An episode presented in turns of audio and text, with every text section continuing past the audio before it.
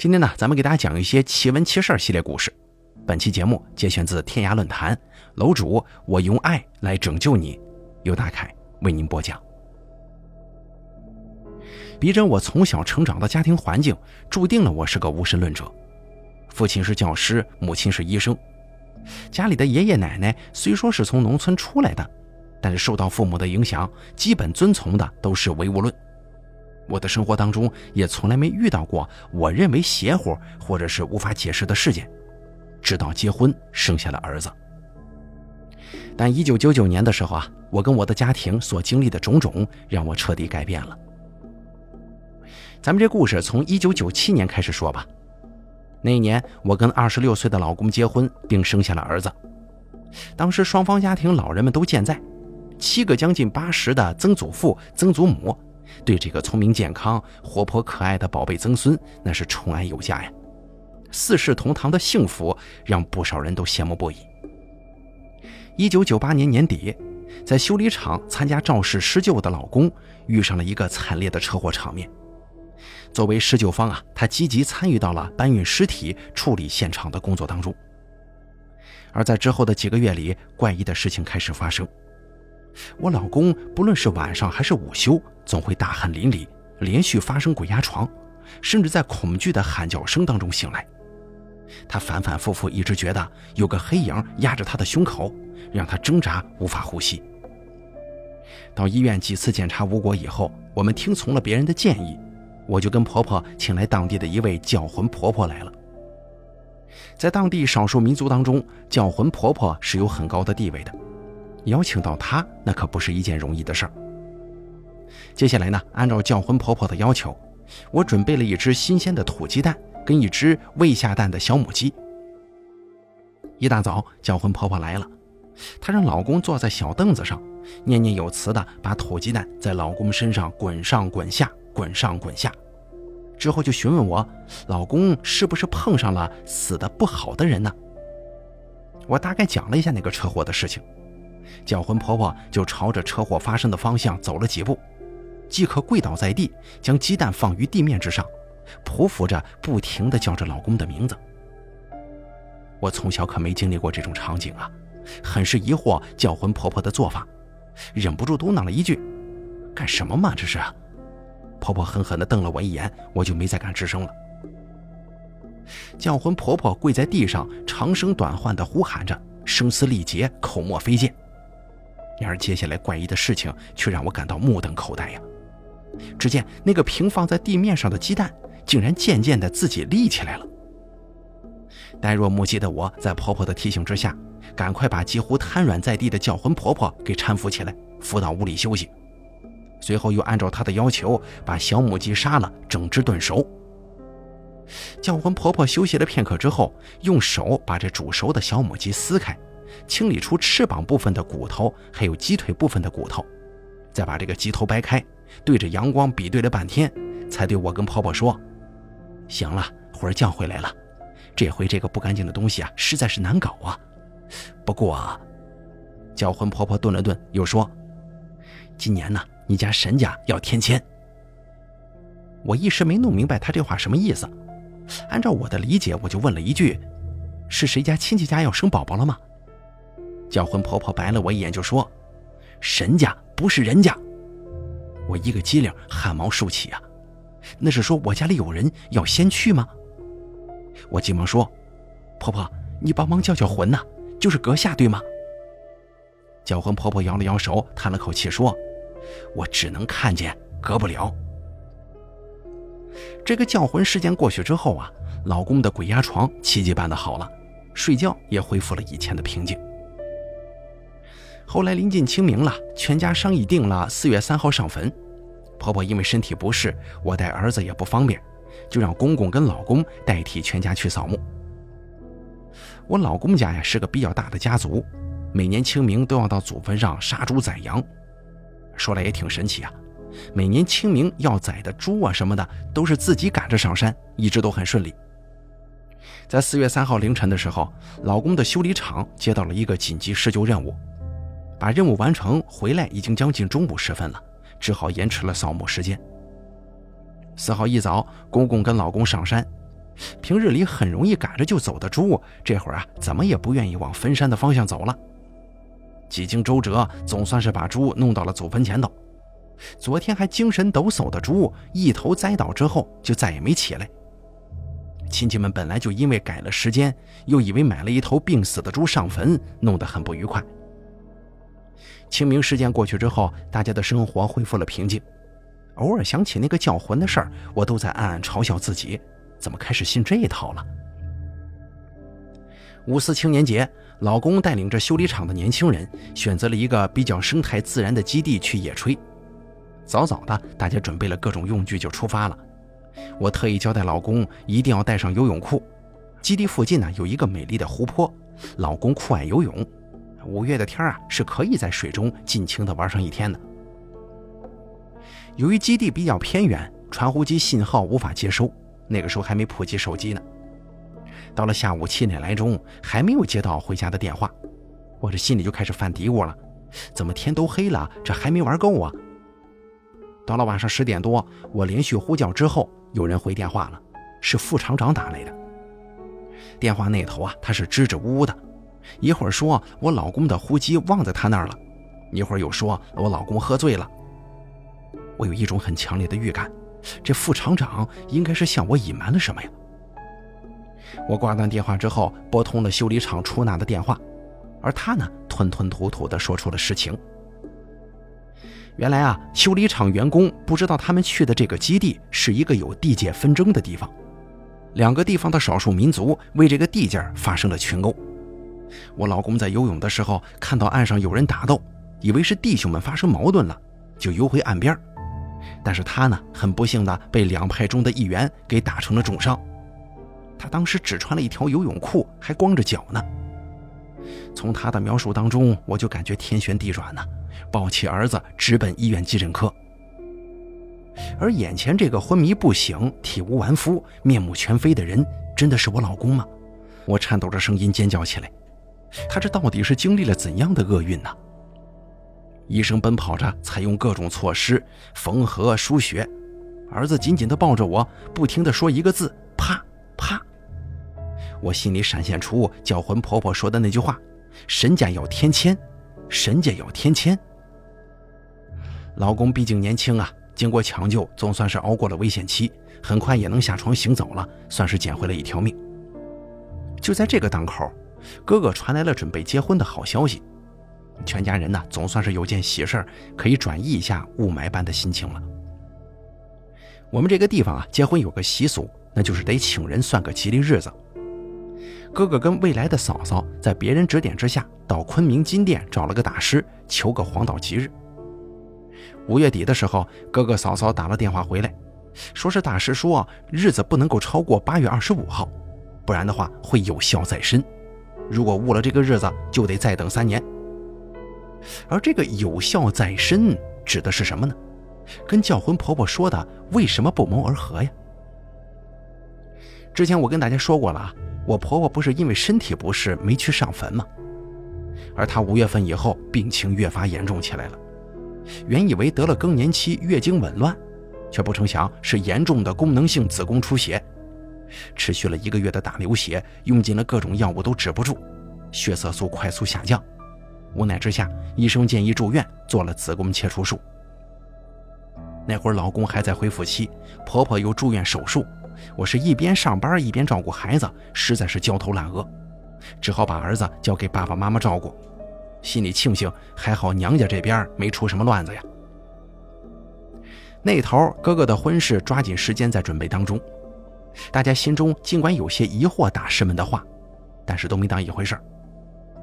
婆婆住院后的第六天早上，我把儿子留在了妈妈家，去了单位。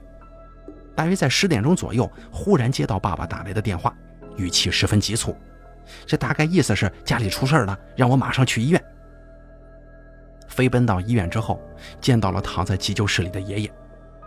爷爷八十三岁了，身体一向健康，平日里还种着一小块自留地，前些天还带着曾孙子去撒萝卜种子呢，这怎么可能啊？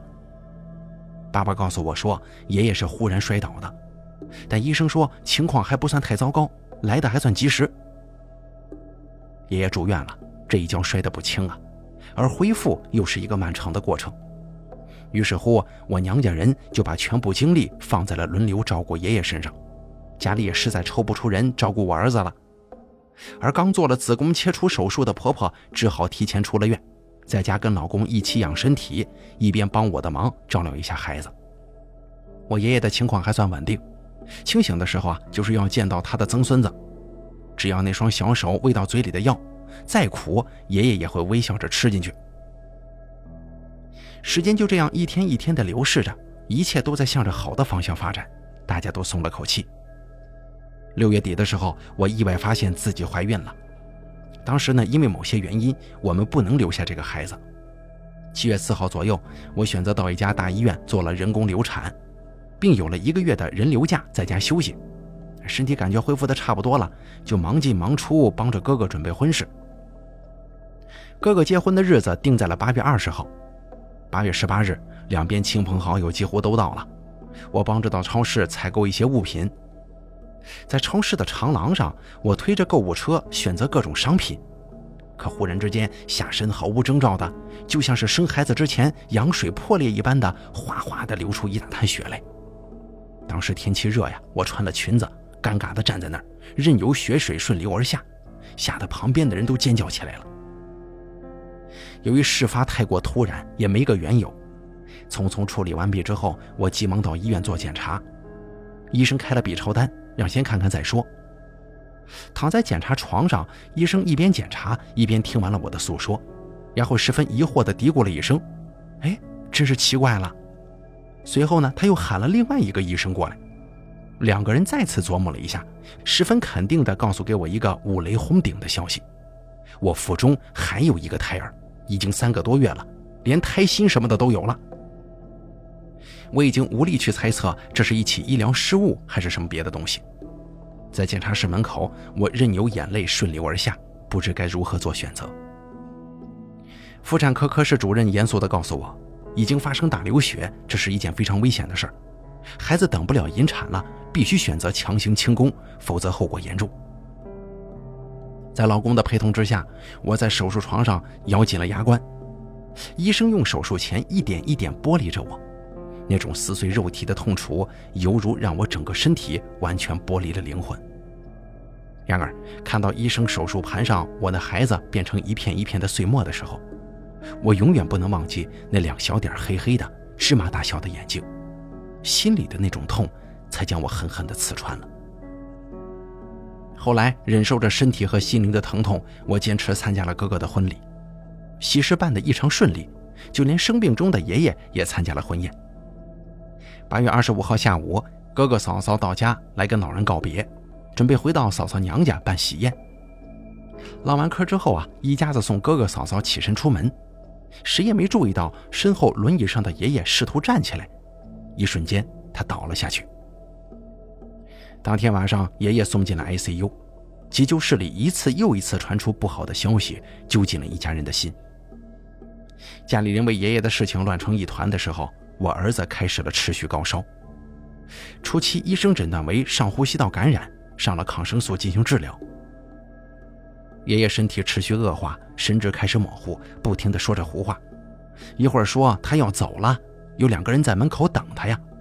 一会儿又说他躺在路上，让我们放手，不要拦住他。清醒的时候啊，就让我带孩子给他看看。爷爷不知道，在他生病的这段时间，孩子的情况也越来越糟。自从发高烧以来，孩子几乎不吃不喝，输液的医生都警告说，如果孩子再不吃饭，输液都难找到血管了。一岁九个月的孩子呀，体重下降到了十八斤，几乎可以说是皮包骨头了。九月一号下午，我跟婆婆带着孩子继续到医院挂水。婆婆说她又下腹疼了一天了，顺便检查一下是不是上次做手术的时候有啥恢复不好的地方啊？挂号 B 超，医生通知我进去，告诉我说婆婆是急性阑尾炎，必须马上手术。然后就是缴费签字通知公公老公。疲惫的我抱着儿子颓然坐倒在地。上天呐，我到底是做错了什么呀？接二连三的事情让我甚感绝望，我不知道叫魂婆婆说的话是否灵验，我甚至后悔当时没问她，身家到底要添几个钱呢？让爷爷去看看高人，估计不现实了。在熟人的介绍之下，按看卦师的要求，用一个鸡蛋在爷爷身上滚了一遍，送到看卦师那里，试试能否有破解的方法。下午的时候，帮忙的熟人回了电话，说按照鸡蛋上显示的卦，这位老人家很快就要不行了。他不愿意在医院里咽气，让他回家。还说是不是我们曾经为老人选过墓地呀？墓地下面有一条宽敞的弯曲的路，老人家很喜欢这个地方，没啥遗憾。说服了爸爸妈妈，九月五号我们把爷爷接回了家。九号凌晨，爷爷辞世了。按照当地的风俗，我们为爷爷办理了后事。为了让奶奶不触物伤心，爸爸妈妈锁起了爷爷曾经住过的房间。而我儿子的病情非常不乐观，医生在上了青霉素，使用了先锋霉素，却无法控制炎症下行感染。输液第十七天，医生遗憾地告诉我，孩子已经发展成肺炎了，必须住院治疗。随着每天大量的药物注射，孩子几乎拒绝进食，每天少量的喝一点点牛奶。看着蜷缩在怀里的孩子日渐消瘦，我心如刀割。最令我毛骨悚然的是，虚弱的儿子每天不断的重复一句很可怕的话，就像是爷爷临终时候说的那样：“我要走了，妈妈，我要走了。”你问他宝宝要去哪儿啊？游乐场吗？儿子都是报以不置可否的摇头。我反复转移他的注意力，流着泪打了他的小嘴，不准他说这样的话。然而一整天反反复复的，他还是在我耳边念叨：“妈妈，我要走了。”夜深人静，孩子会从我的身边爬起来，大声的啼哭，一整夜都令我手足无措。妈妈曾经当过护士，有一定的护理经验，加上我家里婆婆刚做了第二次手术，没办法帮我照顾孩子，就提出来把孩子带回家，晚上她可以帮我带一下。于是我就带着儿子回了娘家。半夜的时候，儿子仍旧撕心裂肺的哭。家里爸爸跟妈妈、年迈的奶奶都起来帮着照料。忽然，儿子用小手指着爷爷的房间，扯着身子要进去，爸爸只好把房门打开了。就在这个时候，儿子突然不哭了，指着要进去。我抱着他走进房间，在爷爷的房间里，儿子静静地靠在我的肩膀上，居然甜甜地睡着了。回到娘家之后，孩子的病情并没多少好转。只是每天夜里都得到太爷爷的房里，那个时候他就会有片刻的安宁，而其余的时间呢，仍旧反反复复地告诉所有人他要走了。身心疲惫的我濒临崩溃，我央求婆婆让她找个高人给我指条出路啊。于是就这样，我第一次见到了普婆婆。普婆婆大约六十来岁，看上去跟菜市场出入买菜的家庭妇女并无二致。她微微发福的身体，常常面带笑容。听人说，普婆婆现在极少帮人看了，这次出来给人看，那是很大的面子了。照例，普婆婆问了家里人的生辰八字，烧了香，念念有词的在婆婆跟儿子还有我的身上分别滚了鸡蛋。等鸡蛋煮熟出锅，普婆婆专心的用手依次剥开鸡蛋的蛋白和蛋黄，掰开之后再碾碎。过了半晌之后，普婆婆开了枪：“你家今年有两件丧事要办，一老一小啊。”这句话让我双脚一软，差点瘫倒在地呀。我跟婆婆几乎跪在普婆婆面前：“普婆婆，我家里面只有这个孩子，求求你一定得帮帮我们呐！”普婆婆摇了摇头说：“虽然孩子病得不轻，身后一直跟着一个老人，虽然是个厉害角色，也不至于。”婆婆婆顿了顿，肯定地说：“不是这个孩子。”我跟婆婆面面相觑，呆愣在那儿了。那不是他，还会是谁呀？我回过神来，抬头问道：“婆婆婆，七月份的时候我做了一次人流，这个算不算呢？”普婆婆摇了摇头说：“不成形的算不上。”不成形了。我急切地把事情讲了出来。普婆婆叹了口气说：“哎呀，可怜的孩子呀！”就是他了。这样吧，我也不清楚你家里发生这么多事情的缘由在哪儿。我试着请请你家里的先人，看看问题出在哪儿啊。普婆婆伸手拍了拍我儿子的脸颊，转过身去，点了三炷香之后，开始念念有词起来。大约一刻钟以后，普婆婆转身就问：“那个穿灰色衣服、戴着鸭舌帽、身材矮小瘦弱的人是谁呀？”婆婆脸色一下子就刷白了，赶紧回答说：“是去世的公公。”普婆婆又问：“头上戴着黑色包头巾、驼着背的人又是谁呀？”婆婆回答说。啊，那是去世的婆婆。嗯，那就对了。婆婆婆大声吆喝：“请张家祖宗上座。”接着，蒲婆婆站起身来，搬了两个凳子一并放拢，又抬了另外一个凳子在对面放下，双手合十拜了拜，然后自己坐了上去，闭上了眼睛。我跟婆婆屏住了呼吸，儿子也十分乖巧地抓着我的衣襟，一言不发。孩子估计被这个场面给整懵了。时间滴答滴答地往前走着，屋子里安静的可怕。我听见自己的心脏砰砰砰的撞击声，手心里渐渐渗出汗来。也不知道过了多久，普婆婆睁开了眼睛，长长的舒了一口气。见大师睁眼了呀，我急忙倒了杯水递了过去，问道：“普婆婆问了吗？”普婆婆点了点头，转头对着婆婆说：“今年清明，你家是随便改了扫墓的时间，对吗？”听闻此言之后，婆婆吓得张大了嘴巴，说不出话了，只会点头。普婆婆接着说：“你们上坟用的什么东西死掉了？”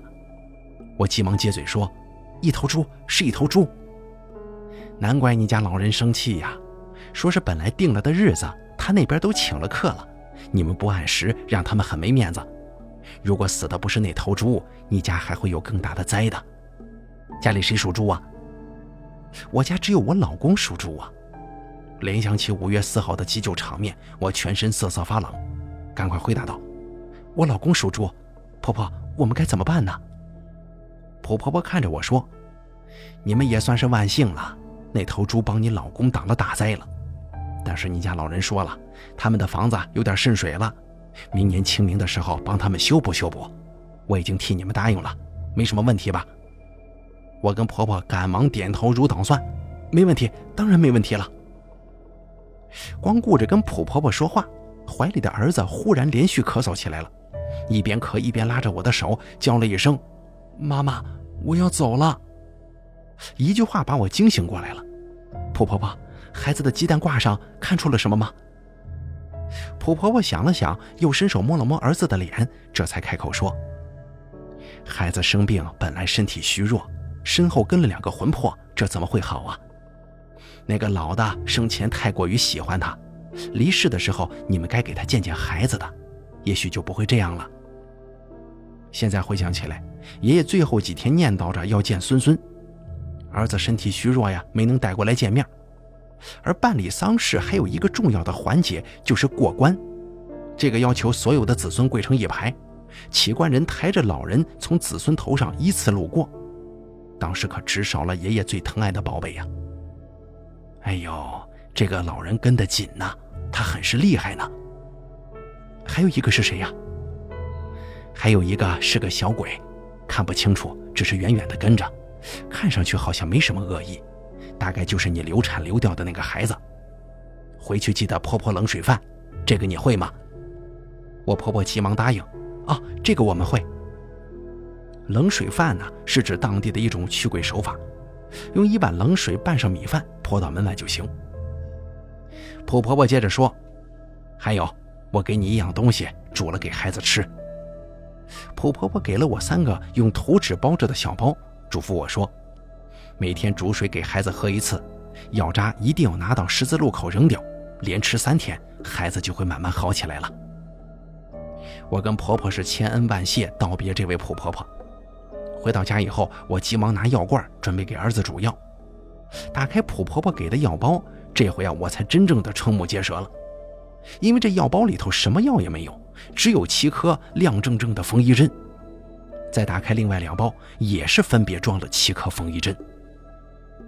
尽管百思不得其解啊，我还是十分认真的把缝衣针放进药罐里，按照喂药的程序，把那个所谓的药汁熬够火候，给孩子喂了下去。再特意把这个药渣扔到了十字路口。后来发生的事情着实让人有点不敢相信呢。当天晚上，儿子就没有半夜起来哭闹了，稳稳当当的睡了一个完整的觉。第二天、第三天，儿子就像是忘记了天天挂在嘴边的话似的，停止了念叨。我故意问他：“宝宝，你还要走吗？”他歪着头就问我：“妈妈，你要去哪儿啊？”似乎完全不能理解我的提问。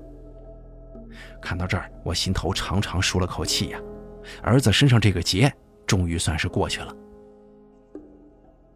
在以后很长一段时间，我常常会梦到爷爷回家，笑眯眯的在一旁看着儿子玩耍，他们之间没有任何互动，就像是两个毫无关系的人。而我儿子从那次康复以后，身体一直很好，每年清明啊，他都会到爷爷的坟上给老人上香，听我们跟他讲述太爷爷对他的爱。我们愿所有人的爱能够伴随他健康成长。回想起这一年当中的各种因果，犹如做了一个长长的梦啊。以至于我现在想起来都会质疑，这些事情都是真实发生过的吗？